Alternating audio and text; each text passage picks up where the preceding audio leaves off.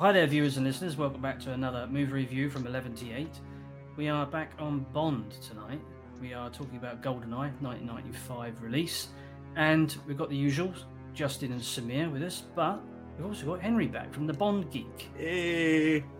Yeah, we invited him back because uh, GoldenEye, that was his, um, well, it's the first James Bond movie you ever watched, wasn't it? Yeah, it was the first James Bond film I saw at the age of four years old. Yeah. So we thought, you know, why not invite him on and uh, we'll just discuss it and take it from there.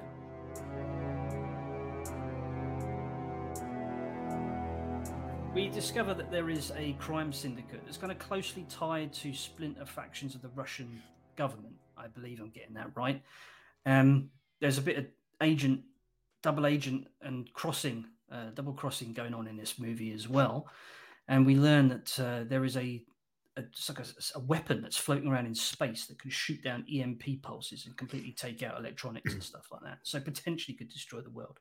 And obviously Bond's involved, in he? I mean, you know, he's sent off to go and sort it all out like he usually is, and that. And uh, all kind of shenanigans happen. Cast. All right. Now this is a big one actually. The cast. I'm only going to do six though, and you can look up the cast yourself. There's so many people in this, so many actors that could be mentioned. But Pierce Brosnan, this is his debut as Bond. So he comes in and replaces Timothy Dalton. Isabel Scorupco, I think that's how you pronounce that. We're going to say scrotum then. Scrotum. Isabella Scrotum, yeah. she plays these sort of uh, she plays like a Russian programmer in this, and she's kind of love love interest in, in this. You know, there's always one in a Bond film. Uh, Famke Janssen, she plays a Russian uh, assassin, I believe she is. Sean Bean plays Alec Trevelyan, uh, actually 006. Joe Don Baker makes a return. What movie was that he was in before? Living, Living Daylight. Brad Whitaker.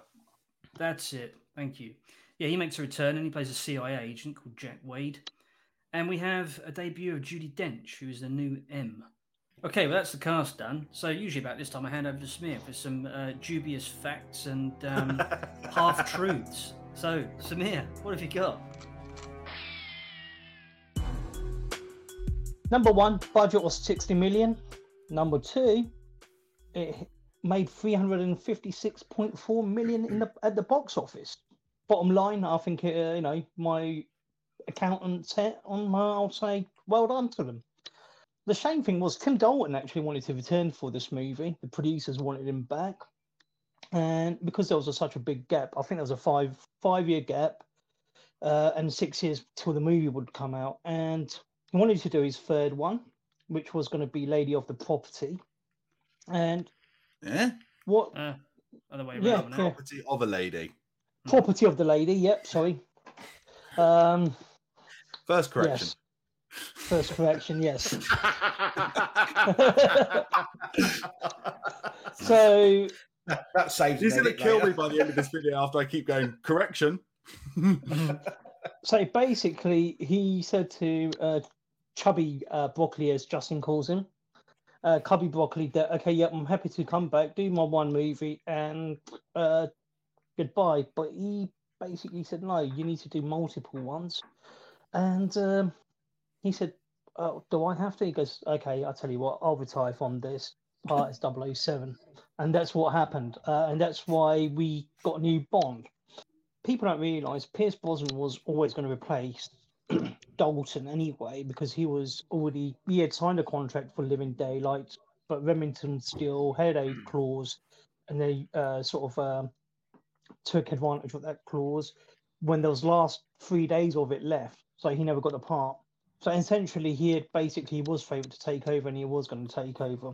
But at the same time, they thought, okay, let's test other guys out. So they went back to Mel Gibson, which I do not get why in '95 they did, because by that time I don't think Mel Gibson would have been a good Bond personally.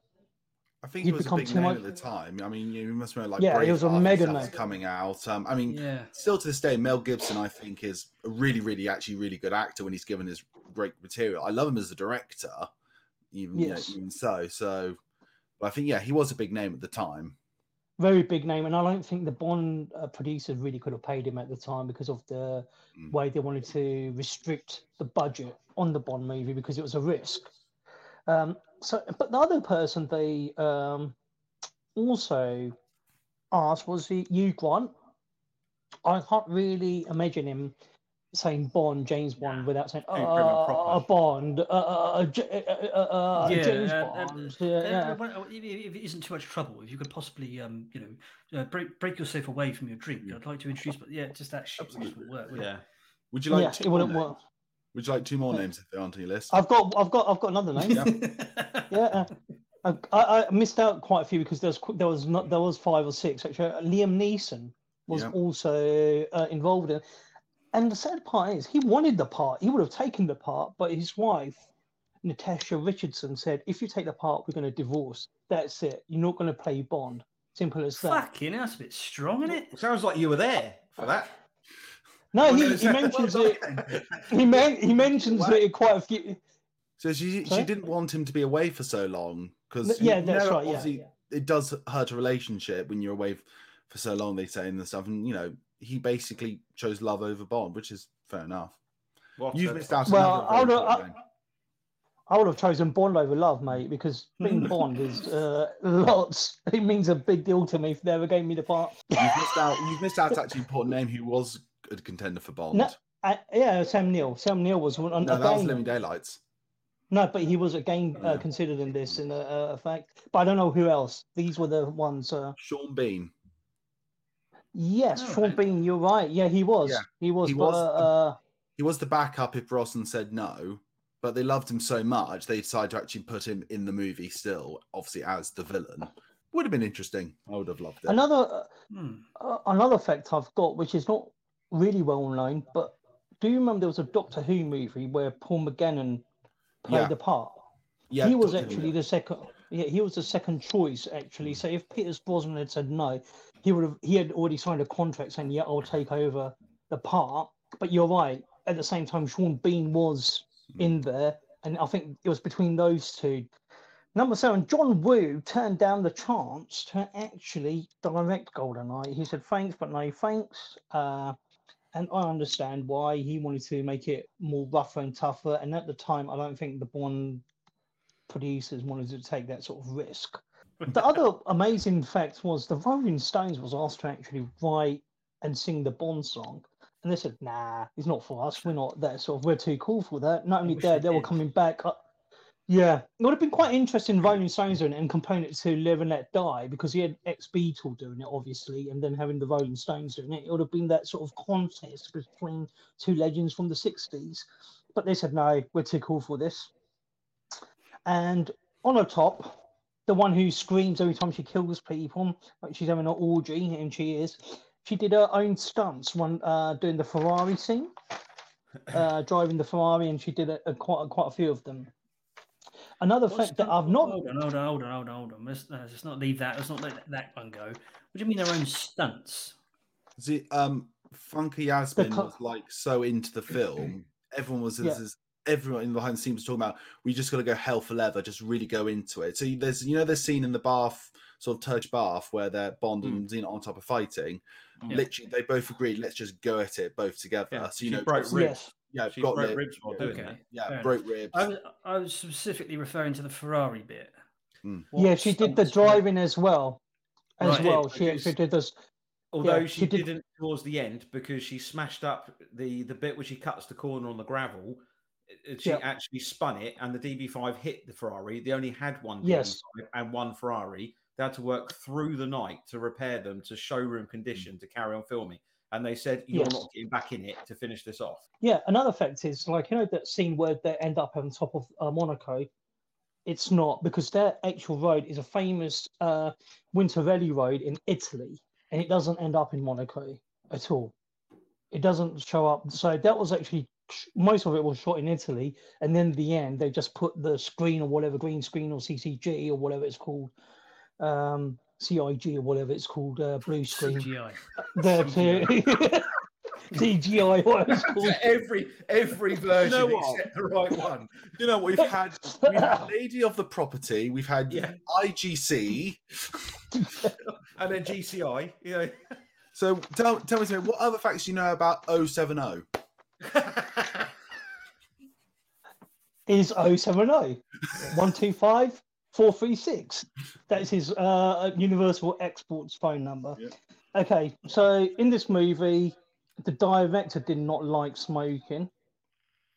So they gave Bond Bond gave up smoking in this movie, which I think was wrong because it was anti-smoking. Because Bond is a 70 year day smoker. Well, he said that in the last movie review. That was the last Bond where you see Yeah. Bond Yeah, smoking. You but- don't see Bond smoking at all.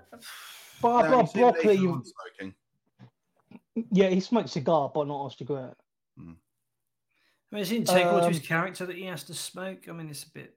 Well, yes, because uh, Fleming wrote him as uh, a character that smoked. Why don't we say the amount of uh, shit he used to eat, the amount of drinks he Hmm. used to have, and the amount of smoking he did, Bond would have been dead by his uh, 45th birthday, right? He wouldn't have been jumping over fences or anything because he would have been just out of shape, out of breath every second. The tank scene took four weeks to shoot. That was one of the hardest scenes they had to do. And it was done in Austria, uh, Vienna, not in um, St. Petersburg, as you may think. Some of it was. Some of it, but majority was done Hmm. there. Justin, for fuck's sake, Well, do you have actually- to always come out? Yeah, because actually the majority of it was actually filmed at Pinewood. Actually, if we're talking about the majority of that scene, was built at Pinewood. But I'll come on to that. the great thing about this movie, it was the first movie that was completely not done based on uh, any Ian Fleming's uh, books, but it was named after two things: his house in Jamaica that he had built in '45, where he basically didn't have any money, but he came from an aristocratic uh, family who are in the banking business, Fleming Bank, Merchant Bank.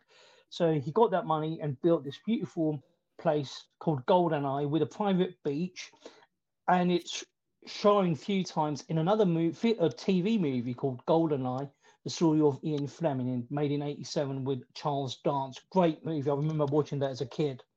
And the other reason why, and the other, uh, yeah, it's really good. The other reason is it was also named after operation um, that he actually worked on during the Second World War, which was named Goldeneye as well. So they are the two things that the movie was named after. And that's all my facts. Did you say that this is the first Bond film not based on any of Ian Fleming's literate? Sorry, what was your fact about that? Because I wasn't just I just want to check fact check that one. Mm. So this is what I found out. It was the Yeah. first movie where it was completely not based on Ian Fleming's. Although there was one thing they're saying that was actually they contradicted that in the facts as well, where it was meant to be a um, property of the lady bit in it as well, but most of it was used and it was Goldfinger. So I don't know Well, no, my, what my- facts are right. I was going to say for that, this is sorry, just me being Bond. Obviously, The Spy Who Loved Me, the film, um, they were allowed to use the title, but Fleming made it very clear that no one was allowed to use anything else from the novel. Now, I don't know if you guys read the novel. The novel's completely different. I mean, literally a complete 180. So I, for that fact, just just me, just me being me, pure fact, I'd say Spy Love Me was probably the first film that was completely original. But I get where you come. I get where that fact is coming from because technically, Spy Love Yeah. Me is still the name of a Bond book, whereas Goldeneye is. Okay. That's just me being No. thing. Why? Yeah, I know what um, you're saying because uh, the books are completely different. It's like you only live twice, and all of them are completely different to movies in most fa- most bits.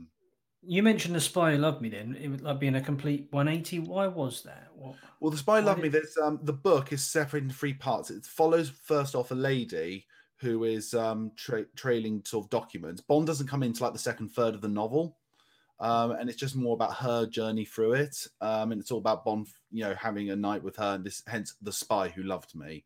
Um, It's Mhm. not really the Spy Loved Me novel is not really actually about Bond at all. In the novel, there's no like there is a mention there is a mention in the novel about a man with metal teeth, the inspiration for Jaws, but there's no like strong burglar Paris. Um, there's no like um, connection with it there. I mean, it is a complete 180, and to be honest, it's probably one of Fleming's. It's not one of Fleming's weakest books or stories by any stretch. It's a good like read, but um, you know, if you read it, you'd go, "No way!" You know, you can understand you you'd not turn any of that into a movie. All right. Well, uh, thanks for that, Samir. Thanks for the facts. Some good talking points.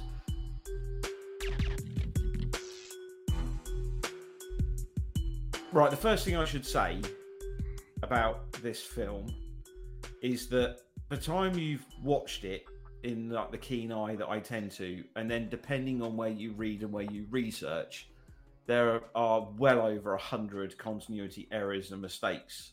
I, am not going to do every one of them because that would just be me reading it. So oh, I'm literally. Oh. No, 101 no, of them. Oh. No, no, I'm not going to count down 101. Maybe for another video. Maybe we'll do another video. But I, I think just the. I, am just going to stick to the obvious one. So the tank scene. I only want to mention tank scene because that was a, a really big thing. Um, whether it, I mean, it, there's arguments how long it took to film, but let's just say it was the one of the longest filmed, prepared, pre-prepared sequences of any Bond so far because the Russians wouldn't let them drive a tank around St. Petersburg. So what they did was that they built a huge set at the back of the 007 stage in, in Pinewood. They built effectively uh, a number of streets uh, of St. Petersburg. So they could ram the tank through the walls and do whatever they wanted to do without causing problems. So hence why, if you look very carefully, a lot of the background cars are always the same.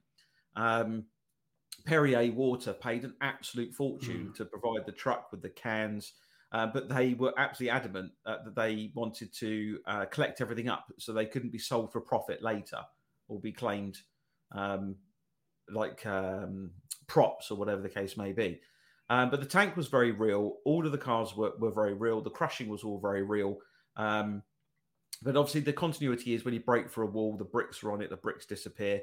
Um, there was no way that he would have got into that tank and, and got it started in that space of time and then know how to drive it and then load it and fire it. it that was all a bit rubbish. But of course, it's a film and it's an action film. So you, you let all that go.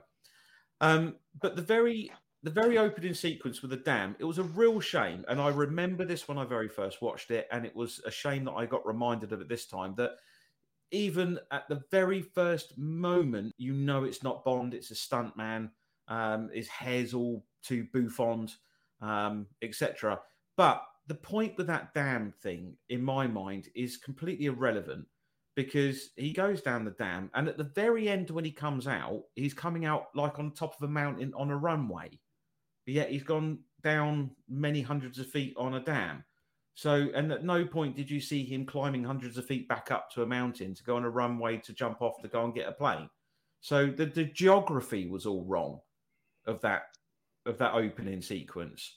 Uh, and as he flies away with the plane, because they built a huge set um, and it was an remote control plane or CGI'd, whatever, all the people running up the runway with the motorbikes had all gone in the scene as he flies away. And then you get the opening sequence.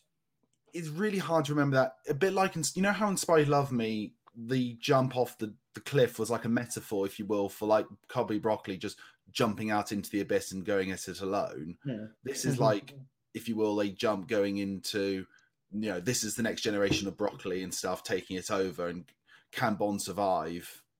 Okay, I suppose I hadn't really looked at it like that. yeah, I mean, pretty deep thinking though. That that is quite deep thinking. I'm not gonna lie, deeper than I would. The commentary think, is but... it has. They did say that a bit in the commentary. And they wanted a stunt that was really quite a jaw dropping right yeah, at the beginning. And that's why they did it. And to be honest, you know, a, when I first saw it, and we'll get into it later, it was quite a visual thing for me to watch. But you know, you are right with the geography about that. Well, eh, and also if you if you think about that jump with the, the dam is mm. actually on the camera, so the dam is sort of is, is arcing out, isn't it? Yeah. So, and the fact it would have to be a bungee cord that he's using. When that thing snapped, it would have thrown him straight into the fucking dam anyway. It would have snapped thing, yeah. and it would and it would have gone but he's smack. About ten thousand people since the move have actually jumped from that spot. Oh yeah, it's a massive attraction. With or without the, yeah. the attachment with the attachments. I hope so. Anyway, yeah, it's, a, it's a, popular suicide point. Yeah. Pierce Brosnan also. I don't know whether it's because he just wanted to sort of look a bit heroic after Timothy mm-hmm. Dalton mm-hmm. had, had, done so many of his own stunts that Pierce Brosnan wanted to do the same. Um, but it was very true in this instance as well that Pierce Brosnan wanted to do as much as he was physically allowed or was he physically able. Um, and you know there was other members of the crew uh, like Onatopp that wanted to do that um, which is always fine until things go wrong. And, and smashing up cars, and then when you're trying to shoot a film and then have to spend all that money repairing them, um, it is kind of brings an end to that. But the thing with that Ferrari, uh, was that all the time it was racing, it was a red Ferrari with a beige interior. After the scene in the casino, uh, where she drives off, uh, when he turns up and he goes, sort of looks and thinks, "Oh, that's the same Ferrari." Uh, it's a black interior. Um, hmm when the uh, when they're in the helicopter and he headbutts the um, the switch and they eject, uh, you can clearly see it's two massive white parachutes that come out. But as it comes down and it falls to the ground, they're red and white parachutes. And similarly, in the plane that they fly over the pond when it gets shot down, um, it's a white and maroon when he gives takes it off the CIA guy. But as it's crashing, it's a white and red. And you can't. It's so quick that you can't tell the call sign on the back, but it certainly looks like the call sign is different. So it, I just think getting now getting to that point, I think those sort of things shouldn't be coming in errors anymore. I, I expect as these films draw on that we don't continue to see those those sorts of errors. Is all I can is all I can say. And the one probably that bugs me the most about this film, and I don't know whether any of you noticed this or Henry might agree with me on this, but at the very end when he lands in the field and Matey Boy appears and he goes and he signals the Marines. Where the fuck did those helicopters come from?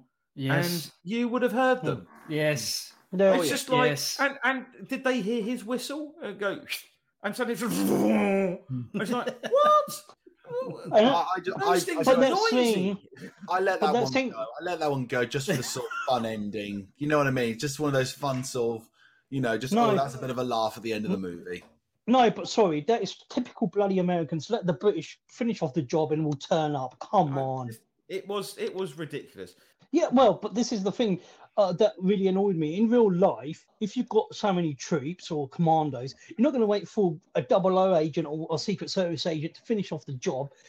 Try to make love to a woman and then go, "Hi guys, there's thousands of, five hundred of us here who could have helped you out. Come But on." in fact, when they could have la- been when they doggy jumped out the helicopter, you should, you should have Yeah. heard like a oof, oof. You know, because how did I know not to jumping on one of these dudes in a ghillie suit? Mm. Whoa, They probably did, and the guy's just going, "Don't make a sound." fucking right in my bollocks! Oh my you bastard. god, they're actually doing it right on top of me. Should I move? Should I not move? oh, what's that? Oh, Oh, oh, oh, hello. Is it wrong that I'm getting a stiffy from this? Not good. yes. And also the the missile that they fired out of the thing to that plane. When that, all that was drained, Oh, the water, did you that- mean? Eh? yeah, was there? There wasn't a guy with a little bazooka underneath. That was under. Where the fuck did that come from? From the base. There was a From the base base. underneath It the was a satellite. huge dish. Yeah, but there's Yeah, but underneath there. the. Yeah. the, the, the biggest problem I had with that, with the missile, was it didn't blow that plane to pieces. It went No, straight, no, just it went set for it the wing. No, my biggest my biggest complaint is it didn't blow up the bloody BMW. Oi, steady on. Trust me, you're going to kill me when I get to be that BMW. It's also note factually as well. In the German version of this, you don't see 006 shot to the beginning. You only see him die at the end, and then they cut the bit falling on him completely. I don't know why in the German version they did that, but and really, to be honest, I, I could go on and on with counting down on on these, but I think I just wanted to cover the main ones that maybe Mhm. for topic. We might cover a few more on the final thoughts uh, in all of that. Oh, the only other thing I did want to say was about the space bit. Did they just borrow that from Moonraker? No, No. Because w- we've moved on quite a few years from Moonraker. I'm sure we established that the planet isn't blue quite like that. And I'm sure we could have done something better with a prop that I think looked like or was borrowed from Moonraker. I'm sure there was something that fired a laser that looked exactly like that. look on the No, bright side. At least it wasn't Dynam- Diamonds Are Forever bad. Well, No. no, but I think they could have done. I think they could have done better. We've been in space quite a few times. Come '95, I think we could have done. They could have CGI'd actually a proper looking planet. Everyone keeps mentioning Final Thoughts. Let's get on with it. Oh, I've got to talk about my personal history here, but I've got to talk about it for you guys, just for your entertainment value.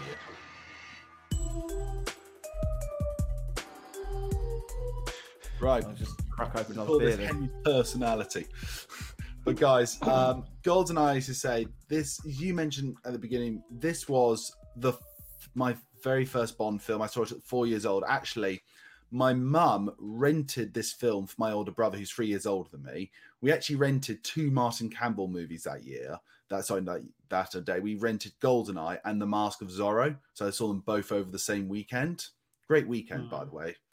Um, and I always remember my mum literally let me watch Goldeneye with my brother, saying she said, "Right, this is a story about a secret agent who saves the world. His name is James Bond. You might enjoy this." My mum was thinking four years old, this is just going to go over my head. Pre credit sequence was just literally blew my mind. So yeah, that that was like utterly like you know was I mean to my day, my parents literally still this day go, why did we rent GoldenEye from Blockbuster? Why did we rent GoldenEye from Blockbuster? After all the times I've annoyed them over the years about Bond. Um, but the one I know you are all going to love is obviously being four years old. You don't really know much about the world, do you? Mm, so, I, for instance, I didn't know what sex was. Okay. okay. Um, it wasn't those times, everybody, if you're a younger audience member, the internet wasn't really around much. So, the very first sex scene I ever saw ever in my life was Xena on top killing that admiral guy in that bed with that whole ah, shh, oh, me pimpin and like the looking like and literally I, I didn't know what the hell I was watching and literally, my mum remembers this to this day. I literally, four year old me, just looked, turned to mum and said, Mummy, what are they doing? she looked like, what the hell do I say?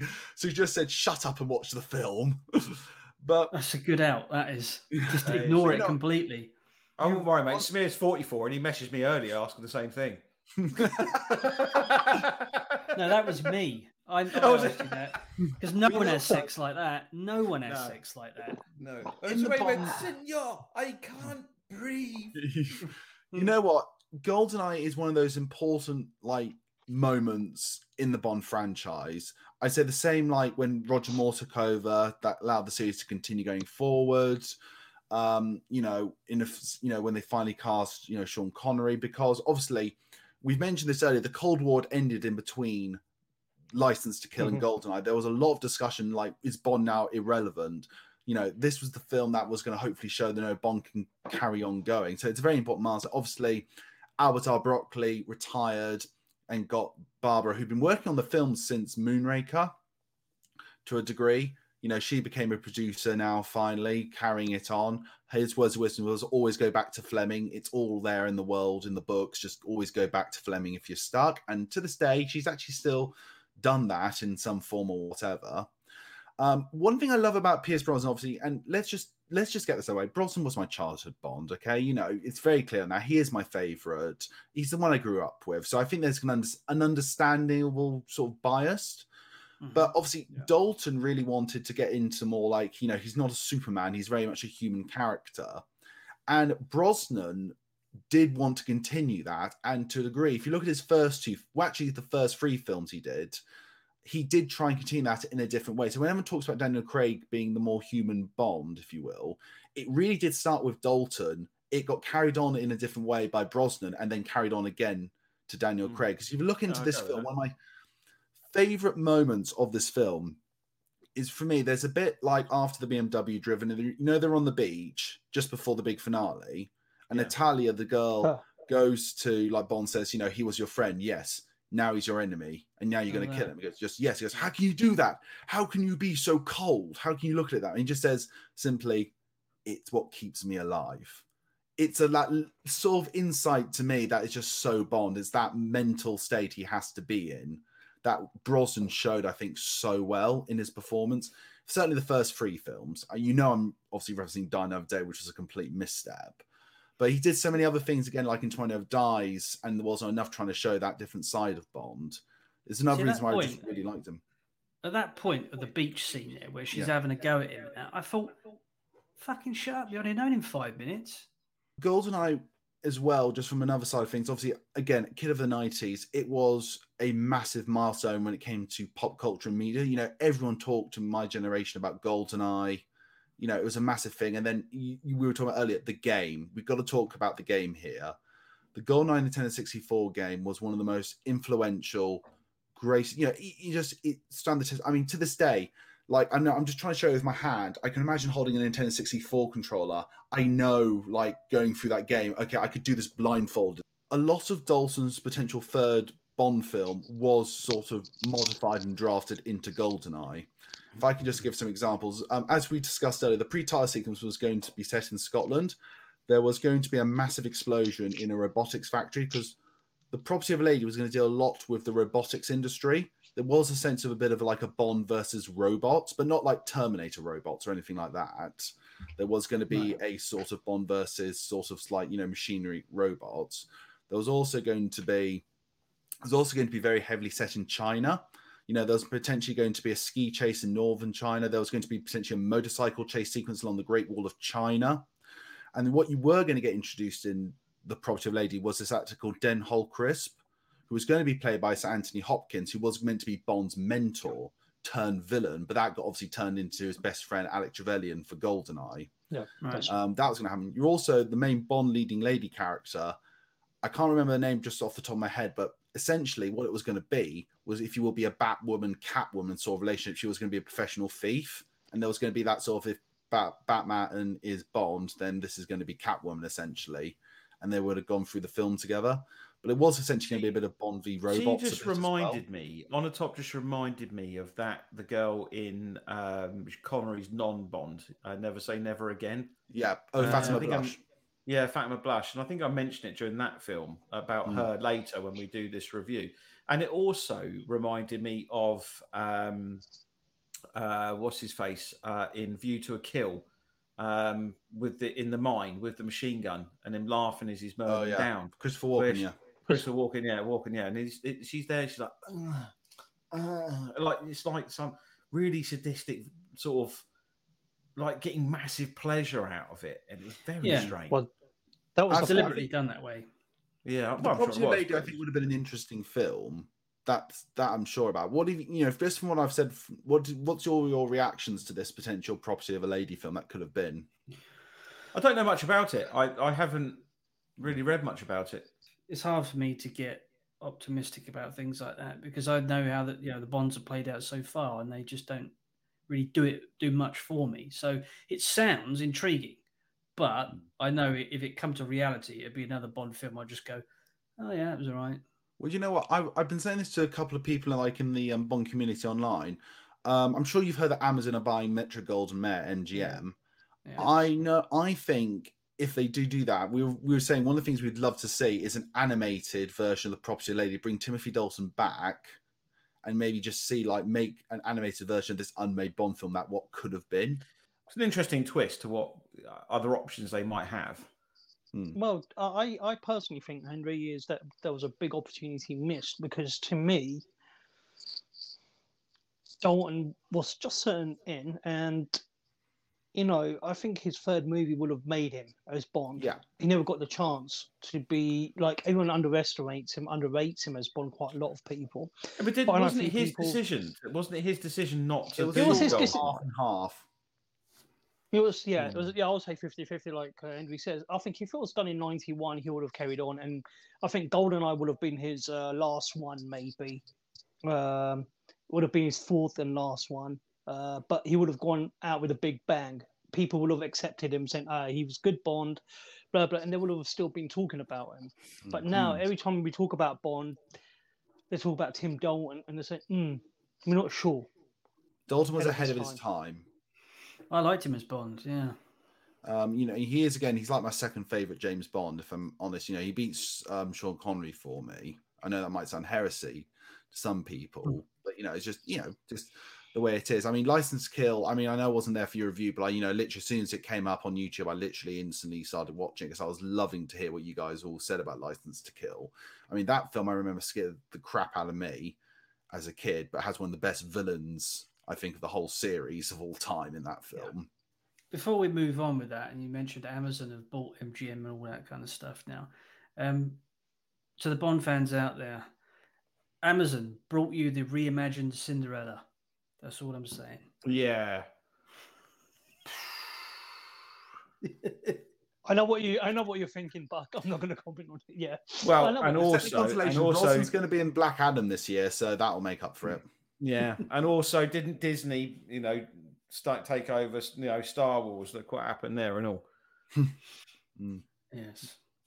Everybody, listen. Everyone is entitled to their own opinion. You know, this is a free world. My opinion is my own. But the one big, big issue with the Brosnan era I have more than kite surfing is Yeah, I know. Sorry, just every time about. surfing a tsunami. I'm sorry.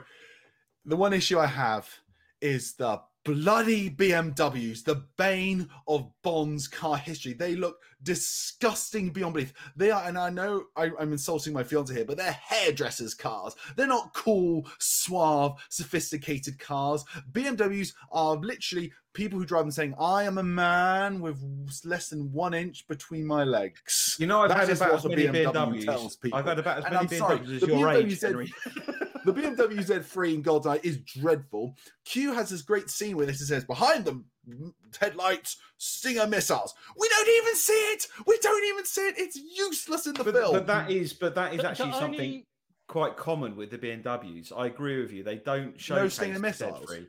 That's the that's the three liter Z3 that they feature in that film. Um, but they don't show it very much. And of course, similarly in the next film or the one after, you see the, the very iconic concept um, Z8, Z8. Yeah. um, which I was it just going to say, immediately gets cut in half, I which will is a bit of a shame. But of I'm course, gonna- you see the the best- 750. I will admit this: the BMW in World's Not Enough, out of all the BMWs So- drove, is the best looking. The That 750. car is super sexy. Well, actually, I'm it wasn't the 750. It was a 740 with a 750 IL badge on the back. But anyway, we'll, we'll gloss yeah, over that I, one. I, I agree with Henry. The Z8 was the best looking uh, BMW. Uh, he wasn't a bloody executive, was he? Going, uh, I'm going to go to my office and my secretary's going to make me a coffee in a bit, uh, and I'll drive my BMW up to uh, my office in central London. He was a spy. He's, you don't drive BMWs as a spy. I, I, I will admit, I will admit the Z the Z3 Did you know is a bit of a is a bit of a hairdresser's car. They, which is why they launched the Z4. Hold on, you're insulting hairdressers, mate. Keep on Which- saying no, hairdresser, No, they are Yeah. hairdressers' cars in the same way as Audi TTs are hairdressers' cars, mate. For somebody who's owned more BMWs and Audis than than most people, all right, I, I, I'm I'm an authority on this one, right? And I've got the That's Z4. what he says. The Z4 is not so much a hairdresser's car because they launched it purposely not to have that. But hmm. I will tell you something about Z4 is most of them that I see are driven by old men with glasses. Yeah. I'll, t- I'll, And That's you're old thing I and you wear will I'll tell you something else. Something else that's affected the zeitgeist of my generation, okay, when it comes to my section, if you will.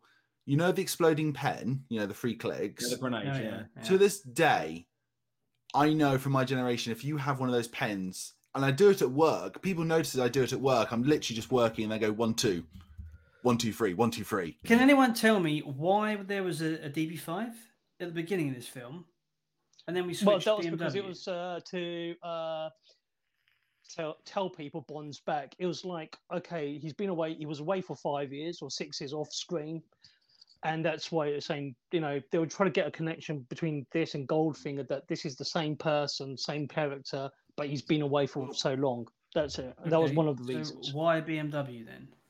Because they pay the money BMW to um, signed a have their car multi-million features. pound uh, contract deal. Uh, I mean, technically, if you want to talk about that, here's a fact for you. You know, obviously, the pre-title sequence in Goldeneye is set nine years before the actual events of the movie. Technically, that happens before the Living Daylights. Yeah. Yes, true, actually. it does. Uh, right, okay. So generally, I mean, Pierce Brosnan as Bond. I mean, obviously, we know where you stand with this, Henry. But everyone else, Uh, I, I'm. I've said this a long time ago. Um, uh, uh, Pierce Brosnan for me was when I started to really get into Bond. So it's the first Bonds that I watched was Pierce Brosnan Bonds. I got into the, you know, watched the previous ones after. Paul, you and I started a marathon years ago uh, on on the Bond films, but only got so far until Life Changes took Mm. place. Um, and uh, I, I think I think Brosnan's presence. I think uh, we haven't talked about Robbie Coltrane um, either uh, yet, and and I think I just like Pierce Brosnan's presence. I, I love the bit, and I've got to stand up to do this bit. I love the bit on the yacht where he, where he's on that yacht and he gets that Oh, door yeah. and he goes. with a door. It's like he gets a proper stance and pulls it. It's like an Ace Ventura. Oh, You're a wizard, James. Yeah. it's um, but his whole presence, you know, where he's in that uh, grave, you know, in the sort of, you know, the Soviet graveyard, and he hears that noise, and and he just he very, he comes, he sort of jockeys and pulls the gun out, sort of, and you know, with his back arched, like an like an archery, and it was like his presence. I don't know. I just I like his presence on screen. I think he's a great reinvention of Bond. Hmm. He modernized it very well for Yeah. the time. Yeah. God, I'm out of breath now. I've done that door thing. Getting old. Fucking. Samir, what do you reckon on Pierce Brosnan? Okay, I'm going to say he he did well done to him because he revived. Because if GoldenEye had flopped, Daniel Craig would have never played Bond because that would have been in it. So I'm going to say well done for that. But after going and watching the movies again, to me overall, it's just he, nah, he's okay. He's not brilliant. I I, I, I don't know. There's too much. The it's bec- Bond is becoming soft in his movies. I personally think it was like Dalton. I, as I said in the last review, I became a big fan after watching doing reviews of the Dalton movies. And when you change it to him, Pierce Brosnan, you can tell there's a completely different way of doing it. It's more softer. Yeah, he doesn't have a duck on his and- head. No, but neither does. Uh, No, he's got. He's no. From I think you've got a valid point. I think you got a valid point because Brosnan very much was going in a different direction. He was trying to be. Yeah. He was trying to be more human as Bond, but he was trying to at the same time because the franchise show will be, if you will, like an amalgamation of all the previous Bonds put together. So he tried Yes. to do some Connery. He tried to put in some more into it as well. So I think when you say he's gone softer, that does make sense because I think obviously, again, let's look back. Remember, like Living Dallas and License Kill weren't, should we say, the most well received No. no. time. You know, okay, this isn't working. Go back to this. Well, what I have to say, Henry, uh, and I've told the the other guys that uh, before we did the reviews of Dalton's movies, he was he was my least favorite. But after watching that, I wish he had done more movies. Hmm. It's because Pierce Brosnan, I think, went too soft, and Die Another Day, his last one, mucked up his legacy as well. He wasn't as bad. Pete, he deserves a he deserved a better ending. He deserved one more movie because of that as well. Um, and people compare him to Daniel Craig and say, "Oh, Craig's hundred times better," but they have to realise, although he's not my favorite Bond, it was him with GoldenEye that helped him do these movies. Otherwise, if GoldenEye had flopped and he had Yeah. flopped, that's it. The studios would have said goodbye, James Bond. It's over. So in that sense, yeah, I'm in the middle uh, with Brosnan. He's not the best, but he's not the worst. That goes to unfortunately Sir Roger. So I'm going to be on the fence on him. I'll be uh, frank and honest. Oh, Frank and Honest is it. Frank and I is making Yep. an entrance. God, Right. every week he eventually gets there. Yeah. Right. Um, mine's very, very simple actually with Pierce Brosnan. As soon as he was hanging upside down in that bog, that toilet cubicle, and says, "Sorry, forgot to knock," I thought Roger Moore 2.0. Fuck this guy. Yeah. And the quips, the one-liners in this film, I just like, oh god, this is like Roger Moore again. No, I don't like it. You've gone from Timothy Dalton that was playing it kind of serious and a bit aggressive in parts and stuff, and very straight, to hanging upside down in a toilet cubicle. Sorry, I forgot to knock. Uh, no, no, don't like it. Don't fucking like it. It's, so it's just You know lines what? from the zeitgeist. I've got I've got a big note in my notes in front of me that just says smug cunt exclamation mark because it was it was like again you know doing everything with Yeah. a little sort of smile at the end and I thought oh god here we go I think it was also like that that one he did, didn't he? He said, "Oh, shut the door. There's a draft." You know, it's like you felt like there was somebody there that he really worked with and trusted. But I don't know. I, I, that I was mean, one of the I, I worst get where times Paul, for me. again. I get where Paul's coming from because, as I say, he was trying Mm. to sort of carry on that bit of Roger Moore, and I think they were hoping that how he could be so badass in the action sequences a bit that it would counterbalance it. Mm. Now, for me, it worked. Mm. Obviously, for Paul, did not. Fair enough. But as you say, smug, that word. Um, See, the you know, problem is, Bond Henry, was I know a what you. smug that word in the story Yeah. in the books. Um, He was. But, um, but no, I, I, I really do get where you're coming from because you're not alone. I I have um, a friend at work who you know he likes he likes Bond, not to not to my so we say you know anorak of geekness, but you know, and he said the thing I couldn't stand with with Pierce Brosnan was I just felt at times he was trying to play it one way and then he was trying to play it to another. Now I don't know mm. if it hmm. was the scripts that he was given, but they could never decide properly fully which direction he was going to go. Yeah. And I think that's perfect explained in what you just said. There's a scene where he was in that prison cell with the uh, the woman, uh, Natasha, Natalia, whatever, and he was really forceful with her about tell me what you know, and I might be able to help you. And I thought, okay, I like that direction. It's kind of, I guess I just like the sort of serious side of Bond rather than this stupid mm. little jocular kind of character that Roger Moore was, and it just it, it takes it. I, I lose. um What's the word? Verisimilitude. I, am just not invested in it. You know, it, it, breaks the immersion for me. That's what I was looking for. Immersion breaking these stupid little things because you just wouldn't. If you used to kill mm. someone mm. or push someone over the edge of a cliff or something, you're going to go, oh, enjoy your trip. you're just not, are you? Send us a postcard. yes. Just... Again, he did do that a bit in the novels because Bond always had a very dark wit sometimes when he killed mm, someone. Yeah, but very it was very very yeah very rare. Yeah, I just don't the like thing it. is like yeah, this is what that, he, he did that. so end, I'm, I'm not trying to I'm not trying to defend like say no you're wrong.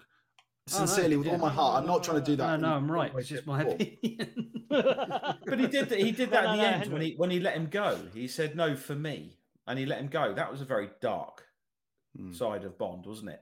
He said, "Oh, for England, James." Like a... He went, "No, for me," and then let him go. But if Bond was played the way that I would like it to be played, these these films would be 18 rated. They wouldn't yeah. be PG 13. So that's Definitely. yeah, that's why. It, yeah, yeah. I just prefer yeah. the more serious sort of movies. On a lighter note, can I just ask a question? Yeah. Is what is it with Russians in these films in massive rooms with little yeah. no soft furnishings and no cable plugging anything in? yeah, you just got that table in the middle of that massive room.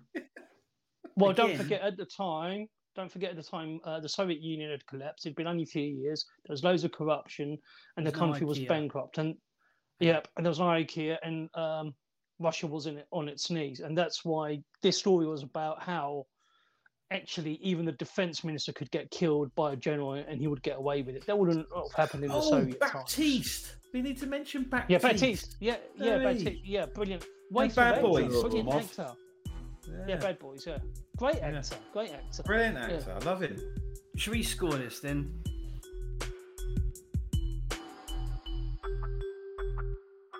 Who wants to go first then? Oh, I think we should let guests go first. All right, guys. Um, look, there's no surprise here, but you know, even Paul knows it's coming. But GoldenEye receives a full solid 10 out of 10 for me. From I think it is, from I think it is a great spy film with great action sequences and great characters. GoldenEye is the film that not only got me into James Bond, but got me into loving movies as a whole. So when you've got a film that's that important to you, that much yeah. of emotional connection, you can't give it anything else but a 10. Now, I fully accept GoldenEye is, in that sense, it can never be beaten in one sense. Skyfall came close for me, you know, into potentially beating GoldenEye, but for those reasons, you know, again, GoldenEye got me into loving films, Bond, introduction to Blockbuster, into video games, help me get into video games as well. You know, I think it's understandable this time. Very much, it's a solid ten out of ten for me. Fair play, fair enough. Mm, okay.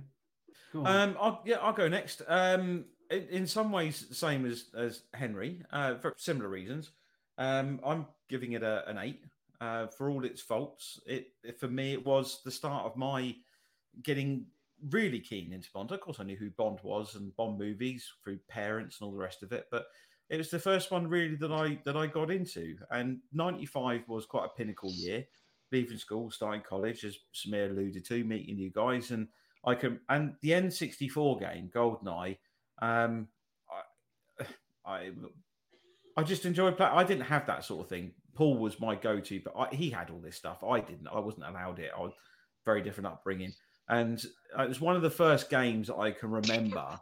More, yeah, really, really getting into and and and playing. I, and, that, that, game for me, I, and I, I, this is how sad, right? last night I spent an hour. Yes, that's right, an hour. Okay, watching a YouTube video of the N64 game. Um, walk somebody playing it and walking through it, and I still remembered every detail. You, you looking forward to the remaster coming? I, I mean, I don't play computer games. I, I, I, don't, I simply don't have time for it anymore. Uh, Mm. But if I were going to play a computer game and I could play and uh, and I could play GoldenEye, I probably would find the time to play that game. Hmm. So my score, all right, is a six. This film was just That's not bad for you. Yeah, it's all right.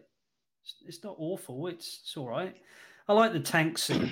I thought that was pretty hmm. good. I like the way that the tank's going around corners and the back end of it is somehow sliding. I was like, how the fuck did they do that with a tank? I thought that was pretty impressive. Um, but I don't have any real emotional attachment to this film. Just it's all right. It's all right. That's it. Okay.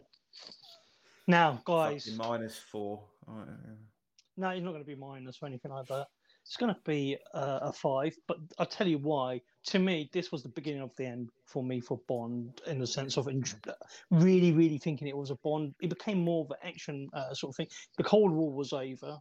So I think the movies, this movie specifically, to me, didn't ma- it was boring basically to me at place, places. And I always said that even when I first watched it, I thought, oh my God, this is not Bond. What's going on? And it's just Pierce Brosnan. Sorry, guys, but after we've had Daniel Craig and Pierce Brosnan in the two guys, looked at Pierce and said, nah, he's too soft. He's trying to mix things up. I would have liked him to be more rougher and tougher. And I wish Tim Dalton actually was still born at that point. I don't know if I'm being sentimental because to me, the last era of Bond, which was a lot of fun for me personally, was in the 80s up to 89. I really, really enjoyed it. And there was a meaning to it as well for me, to James Bond. It was related to world events up to a point as well where, yeah, you were fighting the Soviets. There was a Cold War. Uh, the drug things happened during the 89 90 in the George Bush Senior's presidency, where they went to parts of Central America and South America and got rid of some leaders who were involved in it. And Pablo Escobar was getting sorted out that down there. With this, this was like showing what had happened to Russia, but at the same time, a story which, in my opinion, was relevant but wasn't. So Uh, what you're saying is you would have liked it if the Cold War had continued. No, I'm not saying that. I'm not saying that. I'm not saying that. I'm not saying that. Yeah, uh, it might So it, it would have been more interesting if it had carried on and hadn't collapsed. What- So what was more significant? the end of Bond or the end of the Yeah. No, yeah. I might be wrong on this, but I think I know where Samir's coming from. Is Yeah. the fact that this movie was not really based on anything, really. It was just kind of Yeah. this That's what. sort of contrived story for the sake of having a story. It wasn't, you know, east and Well, west and all that. sort of- Indeed, even to the point where, of course, uh, Yeah, I- Valentin that's Vas- I'm trying to say. Va- Vakovsky, uh, uh, uh, Robbie Coltrane, was an ex KGB agent gone, uh, opening his, you know, launching his own faction, if you like. And of course, you see him later on, uh, almost sort of becoming friends with with Bond. So, yeah, because it's all broken down, these people are off doing different things, and you got splinter cells, if you like, you know, going off and, you know, almost, um, it's almost a bit like uh, some people refusing to believe the war is over, you know, that it's still going. So therefore, we've still got to be very USSR, even though it's gone. All right, so we've got a 10, we've got an 8, we've got a 6 and a 5. Yeah. Okay, well, you know, across the board scores. Not, not awful, though. I thought Samir was going to go a lot worse than 5. I, I thought you were as well. Mm. But I get, I get what you're Well- going when it comes to action in the Brosnan era. Action sort of became more of what the series was about, more than spy thriller. I think, as you say, they threw everything but the kitchen sink at it. And as I said, I think actually, you know, even I can admit this in the Brosnan era, they were trying to work out where the series can have its footing now. I fully, I think that's fair Mm. enough. Um, fair observation. I think Goldeneye, if I'm honest, I think it's the la is the only, if you will, spy thriller of Brosnan's era. Tomorrow Never Dies Well Enough and Day are certainly not spy thrillers. Okay, all right. Well, um, Henry, is there anything more you want to add? Anything you Just want to talk about? today? Pleasure being here again. Thank you for having me. It's always great to talk about this film, this particular film, more than others. All right. Well, thanks to Henry for coming back on. It's always a pleasure to have him on and his enthusiasm on Bond-related subjects. You know, because um, uh, some of us here are not too enthusiastic about Bond. So it's quite nice to get that opposite side of things. Um, right. Well, what's left to say? Uh, Ten percent discount on SIS training gear stuff. Uh, I'll put the link in the description so you can go and help them out. We don't get anything for that, but you can help them out. Um, follow us on social media. On Facebook, Twitter, and Instagram, and just about everything you can think of. And you can find our videos all over the place. Uh, we're on Facebook and BitChute and all these other obscure websites that you may or may not have ever heard of. I think that's about it from me. Yeah, I think we're done on this one. So, goodbye from me. Goodbye from me. Goodbye from me. Ta-ra.